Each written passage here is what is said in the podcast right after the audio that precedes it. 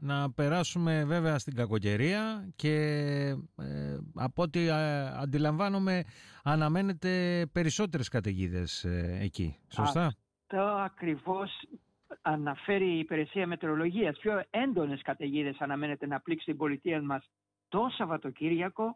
Λίγες μέρες αφότου η περιοχή υπέστη πολλά θανατηφόρα καιρικά συστήματα συμπεριλαμβανομένου ενός μικρού κυκλώμα.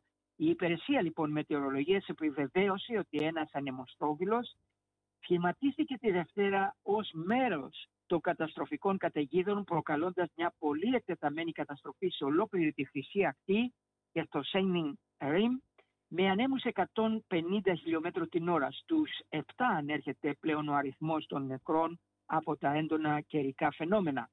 Περισσότεροι από 45.000 άνθρωποι παραμένουν χωρίς ρεύμα στη Χρυσή Ακτή και στο Σιν Ριμ και οι καταιγίδες έχουν καταστρέψει στέγες το, στα προάστια το Μένλι της πόλης μας που βρίσκεται στην παραλία της πόλης μας και έχουν γίνει αναποδογυροί σε αρκετές βάρκες.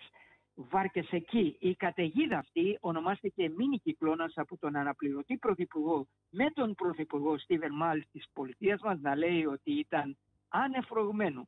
Είναι η πρώτη φορά που βλέπουμε μια καταιγίδα τόσο έντονη που έχει καταρρύψει τσιμεντένιους στήλους ηλεκτρικής ενέργειας, ανέφερε την Τρίτη.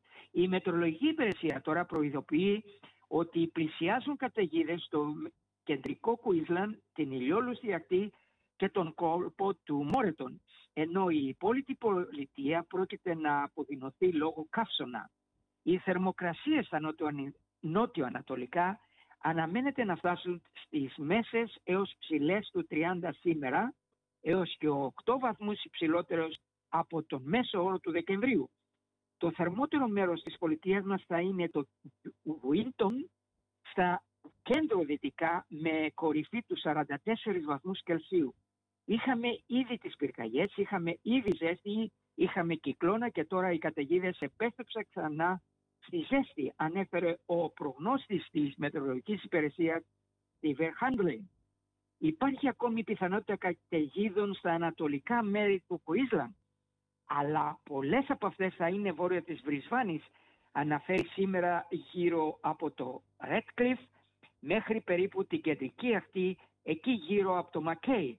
Η μετεωρολογική υπηρεσία τώρα ανέφερε ότι στην πόλη μας η θερμοκρασία θα φτάσει μέχρι τους 36 βαθμούς σήμερα.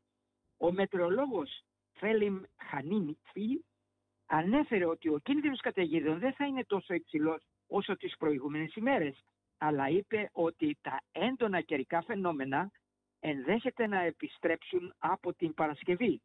Θα δούμε εκεί ένα άλλο μετεωρολογικό σύστημα να αρχίσει να μπαίνει και να διώχνει αυτή τη ζέστη, αλλά θα φέρει ένα νέο κίνδυνο για κάποια έντονη δραστηριότητα καταιγίδας γύρω από τα νότια-ανατολικά.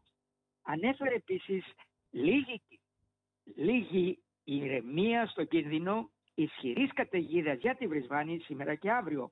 Αλλά στη συνέχεια αυτός ο κίνδυνος αυξάνεται ξανά για την Παρασκευή και το Σαββατοκύριακο. Τέλος, ένα άλλο πρόβλημα τώρα που έχει έλθει στην επιφάνεια με τις τελευταίες πλημμύρες στο Κέρν της πολιτείας μας είναι ότι οι δεξαμενείς νερού του Κέρνς έπεσαν σε εξαιρετικά χαμηλά επίπεδα μετά από τις ζημιές από τις έντονες βροχοπτώσεις εκεί. Μάλιστα και με αυτά Λεωνίδα να ολοκληρώσουμε μία ακόμα ανταπόκρισή σου, να σε ευχαριστήσουμε για αυτήν και να ανανεώσουμε το ραντεβού μας για την επόμενη εβδομάδα προτού βέβαια σε αποχαιρετήσουμε να σου ευχηθούμε καλή χρονιά ό,τι υποθείς για το νέο έτος για το 2024 Λεωνίδα. Καλή χρονιά σε όλους σας. Να είστε όλοι καλά. Γεια σας από τη Βρισβάνη.